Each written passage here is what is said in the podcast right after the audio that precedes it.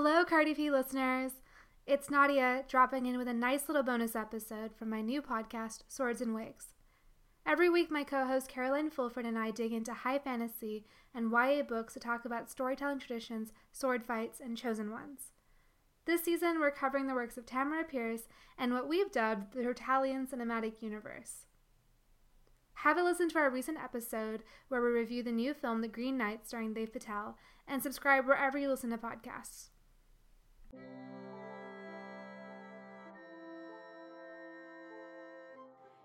Welcome to a special bonus episode of the Swords and Wigs podcast. We thought that we'd just have a little topical coverage episode, as topical as the world of swords and sorcery can get, because last night we went to see The Green Knight in theaters.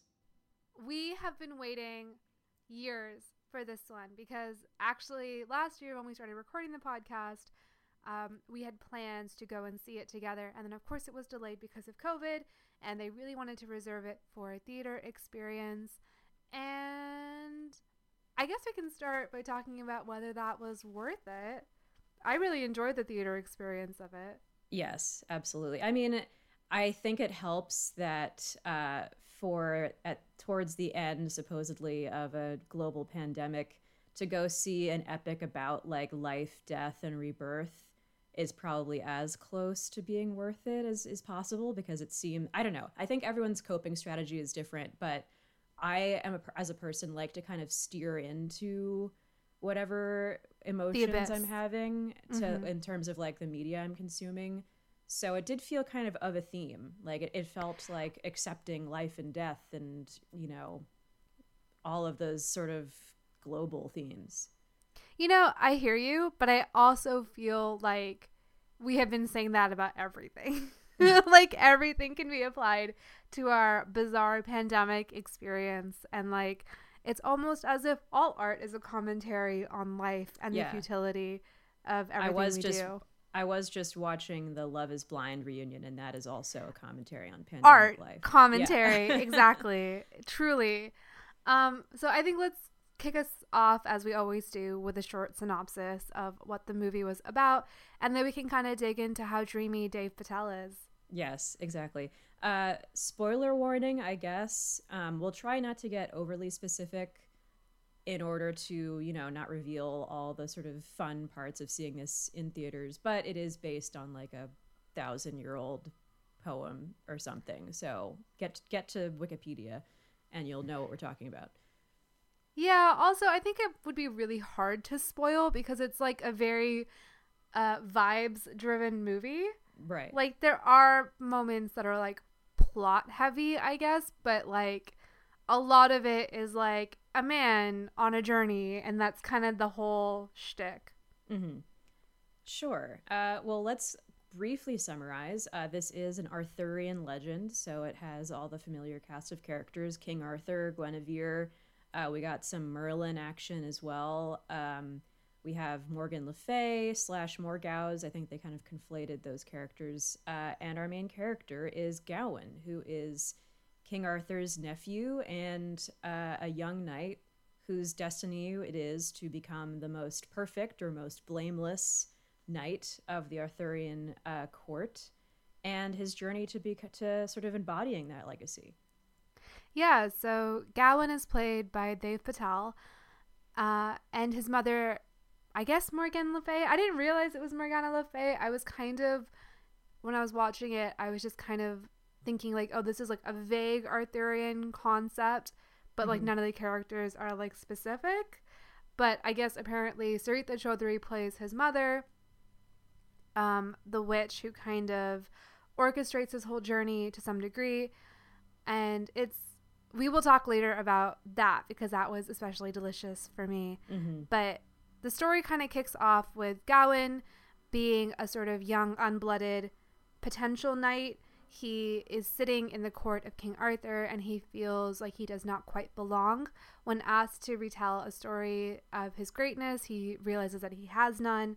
And it's kind of a moment of humility. But then again, it precedes the sort of the story that comes when the Green Knight, a sort of druidic vision of a man made out of tree bark or a living tree comes through the door and challenges King Arthur's court to a Christmas game in which any one of them, some chosen champion, can take a blow against him, and then in 1 year they will have that blow returned. So it is not a game that makes sense, I will say that. It's a very sort of strange, like, I guess this makes sense on paper kind of thing. But I remember even when I first read this story, I was like, sure, that, okay, it feels like a not yet elaborate enough ruse to start a story. But Gawain leaps over the table and takes up his sword, which I guess is Excalibur. King Arthur hands him a sword. He gets to hold it. He takes his blow. He beheads the knight, thinking that he's won. And lo and behold, the knight picks up his head and says, I will see you in 1 year. And that begins sort of the existential crisis of the movie. Yeah, I mean, the movie kind of establishes right away that the story we're about to see is kind of one that is prescribed by myth as an idea. Like the titles, I think, are pretty intrusive visually, and I think that's a pretty clever touch. Like, literally the title that we get, and this will, you know, make the movie Twitter very excited. There actually is no title card, spoiler alert, until the very end. The only title card we get is Sir Gawain and the ... So that kind of gives you an idea of, like, this is a story that we're, a version of which we're watching, but has been told a million times, and in some way is still being told, as if it's all very this, like, cyclical kind of, or harkening back to the oral tradition. And yeah, it's definitely true to the source material in as much as one can be to, like, an old poem in, you know, rhyming Middle English. But it also had, like, more of a sense of humor than I thought it was going to have, which was nice. I wonder if it's also playing off of the new cultural trend of, like, irreverent period pieces, where it's like people kind of take a look around and are like, okay, this is strange. Like, even Dev Patel was just in the David Copperfield movie, but it didn't go into full, like, Marvel territory where he goes like, well, that's a thing or something, when, you know, a talking fox starts talking to him. But so it doesn't go quite too deep into, like, you know, tongue-in-cheek Shrek levels of commentary on, you know, the fairy tale world, but thank God. It's a pretty, like, in a lot of ways, it's a pretty minimal film, kind of sparse. Like, there's not a ton of dialogue. It's not dialogue driven. It allows a lot of room to breathe in the landscapes. Like, it pans over these incredible landscapes, and I actually really enjoyed that about the theater experience, is, like, you get these massive frames of just, like, woods or just, like, highlands or wherever they shot this, and you kind of see Gawain as, like, a small piece moving through it, but you kind of get the sort of the enormity of where he's trekking through and kind of the untouched quality of this world and how it's still very wild and there's still a lot that's unknown and not understood yet. Like, so the movie sort of traces Gawain as he comes to the realization that he actually does need to fulfill his end of the bargain, and then he goes on a trek to go and find the Green Chapel where the Green Knight is waiting for him, and along the way he encounters many sort of obstacles that test his sense of honor, his sense of manhood, his morality in a lot of ways, and also give him a taste of mortality and, like, what's to come. So there's a lot of themes that it plays with, and I think in some ways, because it is so sparse, it also sort of paints with some sort of, like, heavy brushstrokes, in the sense that you're watching this and the themes immediately jump out. Like, everything kind of plays together into this, like, very clear dance of thematic elements that kind of come to a close by the end, and, like, you know, he makes his choice by the end of the movie, and it all kind of comes all together. And what I found was that it sort of struck me as the coming of age story for a knight, which is very thematically linked to, I think, our other the other stuff that we've covered here. Yeah, and definitely a commentary on gender as well. And yes, this whole story is about not only like the courtly sense of honor, but about, you know, affirming certain kinds of masculinity. Like at the beginning, we're introduced to Gowan via like him hanging out at a brothel with his mistress, played by Alicia Vikander. And it's kind of like a Spielbergian, like, you know, Indiana Jones kind of intro where like, here's our hero. He's like a lovable lout. And it kind of goes from, you know, having been born with a certain amount of honor and position to having to earn it via, you know, being reduced to nothing, to, you know, carrying out sort of heroic quests for supernatural beings who won't give you anything in return, like Saint Winifred. And that whole sequence I loved. Yeah, that I want to talk more about that for sure. There is a lot of interpersonal conflict, I would say, between Gowan and women around him. And I was really struck by, actually, even though the movie really focuses on Gowan and his pursuit of honor or his pursuit of like knighthood, it really, his path is entirely lined with women who affect that. Mm-hmm. And as a result, he gets a lot of opportunities to demonstrate kind of more interpersonal honor or more interpersonal good treatment, like an opportunity in a bedroom setting, in an intimate setting with his mother, to sort of act on his ideals of honor.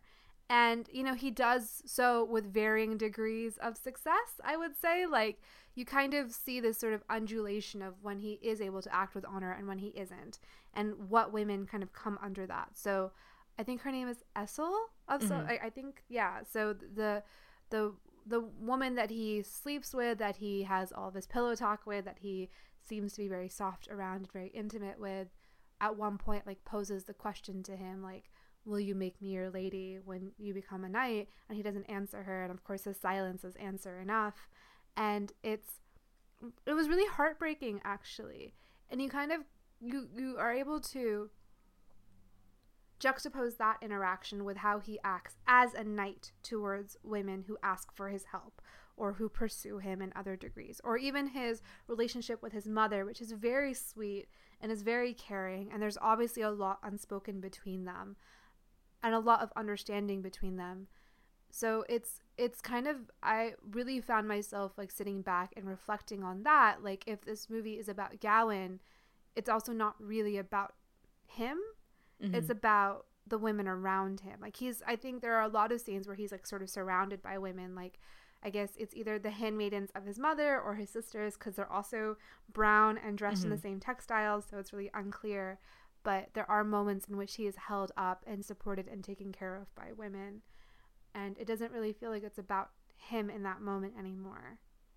Right. And his sexuality has consequences in a way that I don't think we often see male sexualities having consequences. I mean, Joe Livingston pointed this out in their review at the New Republic, which just came out today. But Alicia Vikander, as I mentioned, plays both his kind of, you know, peasant mistress and also this great lady that he meets later in the home of Joel Edgerton, this lord who takes him in right before he goes to the Green Chapel.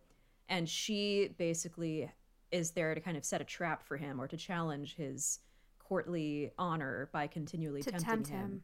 Mm-hmm. And continually kind of asking him to cross a boundary under the hospitality rules of, you know, being in her husband's house. So, and she gives a monologue, which I'll have to see if that's quoting another text directly, because it sounded very of a theme with other like old or Middle English poems, where it's all about like life. And she talks about green versus red, and how green is what red leaves behind. Red is like lust and life and blood, and green is like nature and rot and decay. Mm-hmm. And so she is kind of like, yes, his mother and that sort of divine feminine force is kind of surrounding him, but he's also kind of his journey is bookended by this question of his like adult sexuality with women, and sort of the ways that that sort of libidinal question of honor can be played out. Yeah, there was a really interesting moment, right? So the Lord that takes him in, whose wife is, you know, sitting by his bedside, is like tempting him, is offering him gifts, is sort of acting very worldly around him. This Lord sort of offers sort of the same kind of challenge or the same game as the Green Knight, where he says, you know, whatever you take from my house, you will have to return, like sort of whatever I give you, you will have to give back, mm-hmm. or whatever you take, I will take back. Something like that. Something to the degree of like, whatever you do, there is an active consequence to it. There will mm-hmm. be a return on this blow. And obviously, like, he gets up to something with this man's wife, and later he kind of is confronted in his, he tries to flee the house and to preserve his barely intact honor, and he is confronted by the Lord on his way out, and the Lord's like, where are you going? What about our game? And like reaches down and kisses Gawain, and Gawain says, unhand me. And I found that moment extremely charged. Like, obviously there's a sense of consequence, but there's also kind of, it hinted at something more complicated and more wild and unknown, I would say, like about the relationship between a lord and his guest, or about the relationship between this particular lord and Gawain, and sort of the consequence of this whole cycle. Like, why does that woman resemble the woman that he slept with back in Camelot? Why is this lord, you know, stealing a kiss from him? What does all of this mean? And I felt in that moment, you know, there's, this movie is like, you know, there's so many mystical qualities to it. There's like a talking fox, there's like giants, there's a lot of elements to it. But that to me was the most confusing. I was just like, what are we meant to do with this? Like, where does this go? What does this lead to? And it doesn't ultimately really go anywhere, but I feel like it really shakes Gawain to his boots. You know, he has to really deal with the fact that he can't act like an impetuous teenager, and that he actually, like, to be a man means like owning your actions, I think. But who's to say? Yeah, I mean, I think with the kiss scene comes from the source material, in that like the Lord says, I'm going to go out hunting every day, and by giving you what I gain over the course of the day, you'll give me what you gain over the course of the day, which was like a kiss from his wife. So him, and there is like two men kissing in the poem, in addition to the kissing between him and the lady. So it is kind of this, I do love the sense of like math that all of these myths and legends have. It's like everything has to be this algebra equation of like one thing having a direct return or a consequence, and it's about balancing, like it's just about balance, and it's about renewal. And you get the sense that like the movie, like the poem, is kind of about, you know, rejecting the temporary sort of rewards of the flesh or magic or the mystical, in order for this Christian sense of eternal life and resurrection via, you know, allowing the Green Knight to presumably chop his head off. But it's also kind of about like human life. I think it kind of threads that needle by saying that it's about this kind of earthly cycle and also the sort of metaphysical. Yeah, I mean, it definitely plays heavily on the sense of cycles and cyclical natures, because there's a lot of like echoing, I would say, throughout the movie. There's obviously the motif of this like spinning wheel in this puppet show that shows up, that shows, you know, the seasons passing. And of course, it keeps coming back to a halting stop on winter, where all of this is supposed to go down. There's a lot of that for sure. And I was really compelled by the witchcraft in this. And I love that they all kind of, like, there's a moment in which they ask him, or some character asks Gawain, like, do you believe? And it's like, he takes it to mean, do you believe in witchcraft? And he's like, of course I believe in witchcraft. Well, of course, like, his mother is a witch. But like, I think that was so funny in a lot of ways, because, you know, he's confronted by this, like, this tree knight, this, like, earthen thing that he thinks is not of this world. And the question is still, do you believe in witchcraft? Well, he's seen so many things, though. Yeah. Like, he's observed so many strange occurrences that, like, witchcraft seems to be, like, the least of it, you know? So there's kind of also this, like, sort of charming sense of like world building in which the characters within the world are actively questioning the rules of the world that they live in. And I enjoyed that. And I'm using this as a way to start talking about Sarita Choudhury because I am mm-hmm. such a huge fan of her, and I'm such a huge fan of this comeback that she's making. Mm-hmm. And it was really, I think we so rarely get examples of like South Asian brown witches, just like we so rarely get examples of like black witches. Mm-hmm. Like there's something really delicious about having this like ancient mythological character being played by a South Asian woman, and she is a mother to a South Asian knight. And it's this kind of like gorgeous moment because like I came into it thinking, oh, this is going to be race blind casting, right? Having Dev Patel play Gawain is sort of a really masterful move of just like, you know, being able to like utilize his growing audience and like the fact that he's like a really hot commodity and he's very mm-hmm. one of those like men as if written by woman kind of yeah. dudes, like internet boyfriend, right? Like amazing choice. Really, really great. But then to also have like the women around him, the women in his household also be played by South Asian women, and to have Sarita Choudhury play his mother, you know, like the much reviled Morgana Le Fay is like honestly kind of gorgeous in a way because it's like it's not Miracle Workers, it's not Rodgers and Hammerstein Cinderella level of mm-hmm. Race blind casting, but it's also not like Bridgerton levels of hacky. You know, it's kind of somewhere in between, and it kind of feels a little bit more accurate in the sense that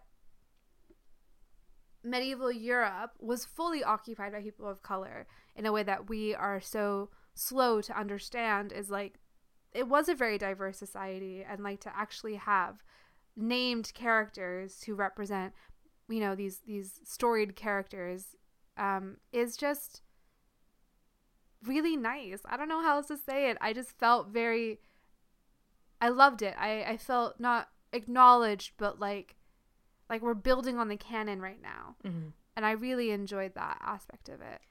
Yeah. I think we talk a lot in here about how, the sort of, you know, imaginary of the West, of Western culture, especially of this kind of medieval period, which is like the drawer that every fantasy writer tends to like shuffle through in order to kind of get their fantasy worlds from if they're trying to, you know, write in English language especially. But I thought that this movie made the argument that like it is like the mythology kind of belongs to everyone, and it doesn't have to kind of be this cultural marker of like whiteness, which is that, you know, that great sort of it's an erasure in itself and that it doesn't recognize itself. But I think that a movie like this kind of makes the argument that like the act of storytelling is active and it is creative, and we in the 21st century have a responsibility to kind of not make the imaginary so stagnant.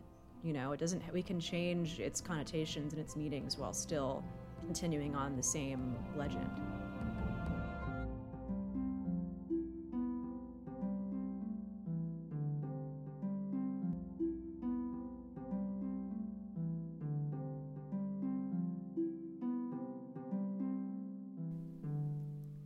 And this might be a sort of a stretch, and I want to be really aware of that. It might just be like my fangirl imagination deciding these things, but I was also struck by the textiles in the movie, because you get a lot of really gorgeous close-ups of like, you know, his like velvet coat, the green protective belt that he wears, you know, his tunic and his tights. There is multiple scenes actually with Morgana / Sarita and these other sort of brown witches who I think are Gawain sisters, but I might not be sure about that. And they're all dressed in the same textile, and it's sort of this like indigo silk fabric with like a gold border. And it looked so much like a sari to me. Like it looked so traditional in a lot of ways. It looked like a very basic Indian sari, a very basic Indian textile. And then also like later we get a close up of like another textile he's wearing, which is like a color, it's like a wood blocked floral design on, again, blue fabric.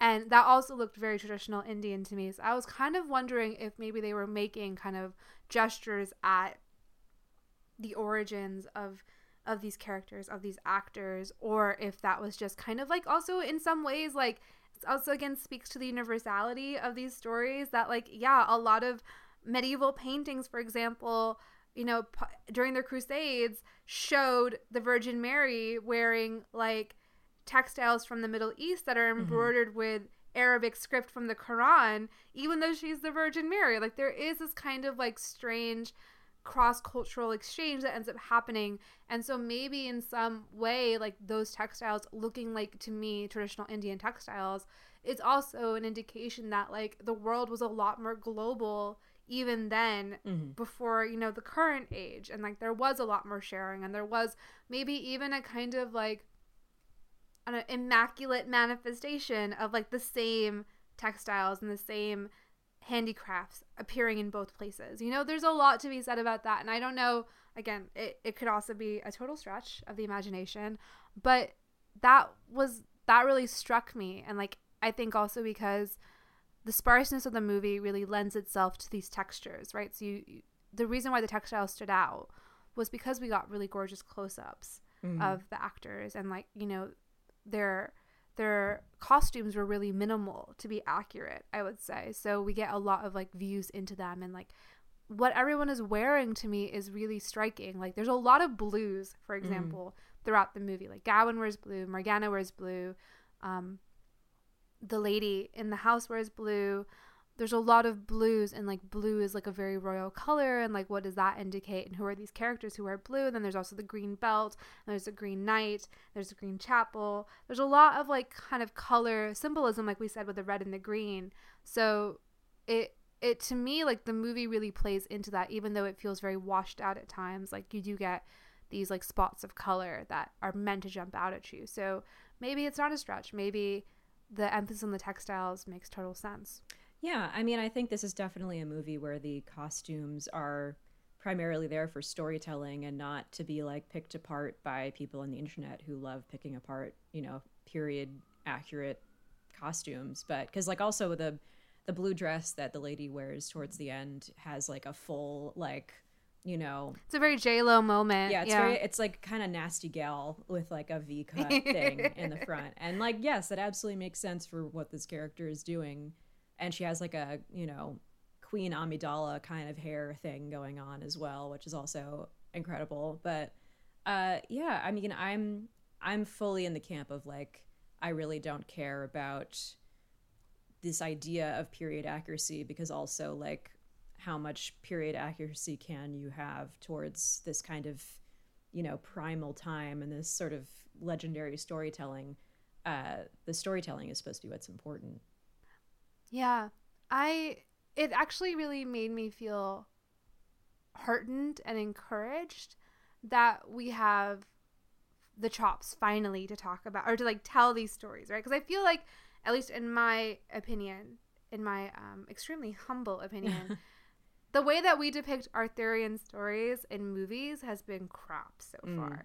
Like, I think we peaked with Sword in the Stone, the animated feature, and now Green Knight. Like, I think in terms of, like, the sense of humor, the lightness, but also the darkness and the depth and the gravity. Like, you have Sword in the Stone, you have Monty Python and the Holy Grail, and then you have Green Knight. And I feel like, you know, I feel like the medieval studies kids are eating, finally. Like... There's a lot, I think, that's missing in the canon, and there's a lot that we haven't really been able to do justice to.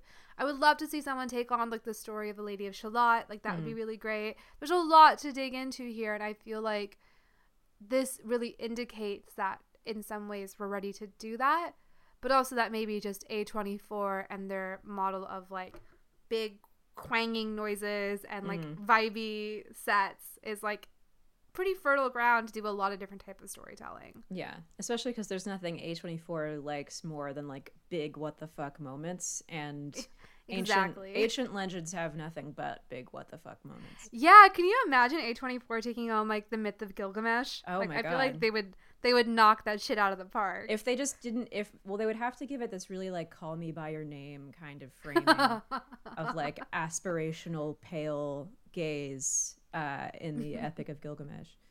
I could get behind like a Babylonian Call Me by Your Name. Okay. Like that's not the worst, an Assyrian Call Me by Your Name. It's just kind of like I think that for a long time, I think mythologies have kind of been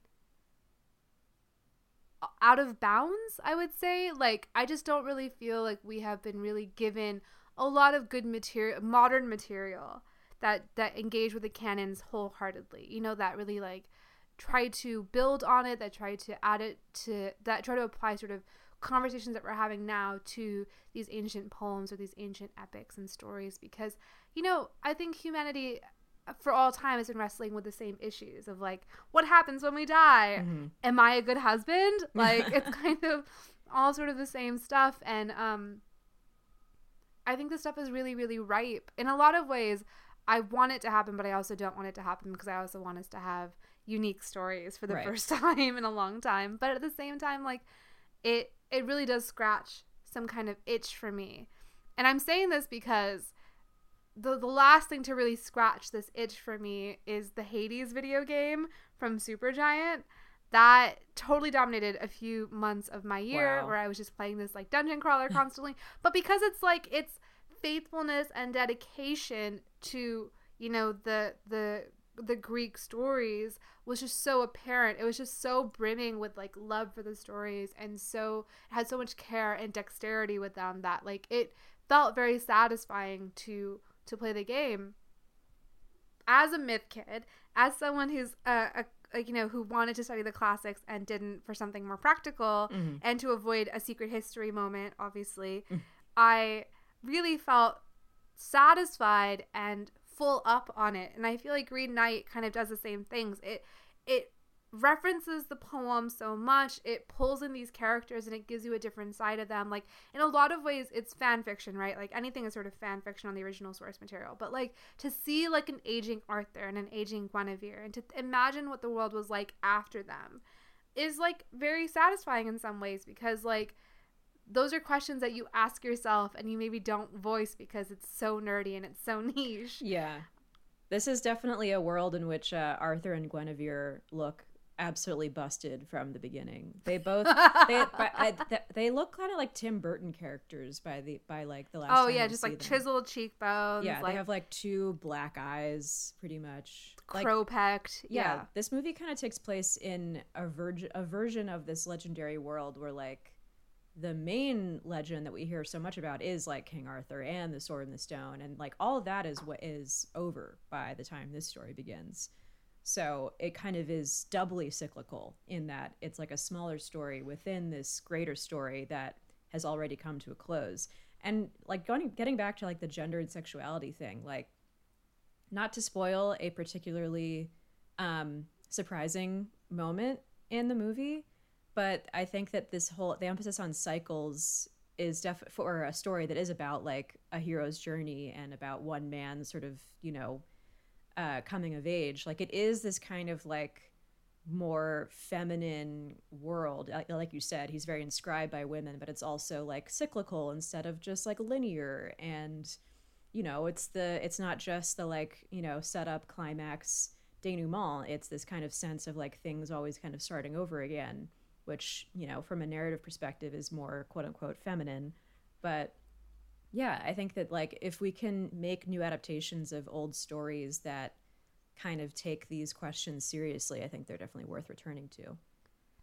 Yeah, one of the most compelling story elements, I think, of the film is every time it sort of feels like there are moments in which he is really confronting his own mortality in a really clear and like disturbing way, and it kind of cycles forward in time and then it cycles back. Mm-hmm. So like it kind of brings him back to the start so he can kind of make a different choice or take a different action or just to act at all, you know. Like, I really enjoyed that because I feel like we get a view into his head in a way that like a story like this might not spend time with how he thinks and how he feels, but would be more interested in his actions, right? Because I think a poem like this is not so much occupied with emotions, but more actions, more what is the legacy, what becomes the story, what becomes known.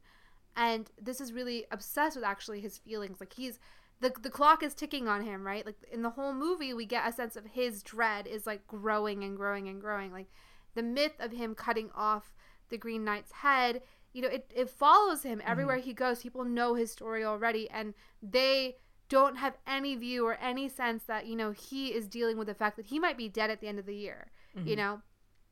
He is a young, unblooded knight, and he's already staring down mortality. Like, he has to confront mortality without honor, without glory, because he's realizing that there's no glory in death, right? So there's kind of this back and forth where, like, all the arguments are sort of in front of him, and he has to keep making decisions and making new decisions and reversing old decisions and making new decisions. And it's kind of a very compelling character study in that way, because there's no clear answer.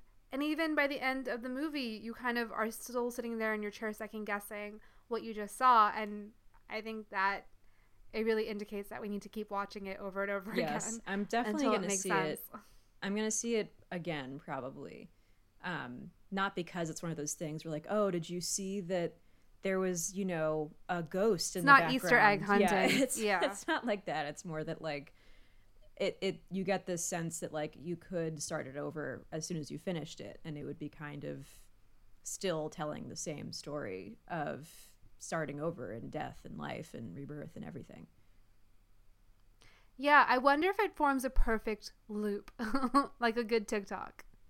I mean, again, I'm sure that David Lowery is enough of, like, there's definitely, like, a strong, like, film Twitter vibe to his career so far. So judging by the title card literally coming at the end, I'm sure that would just be, like, so rewarding to match up and, like, you know, frame by frame on some sort of subreddit. But I just want to say how much I love Dev Patel in this.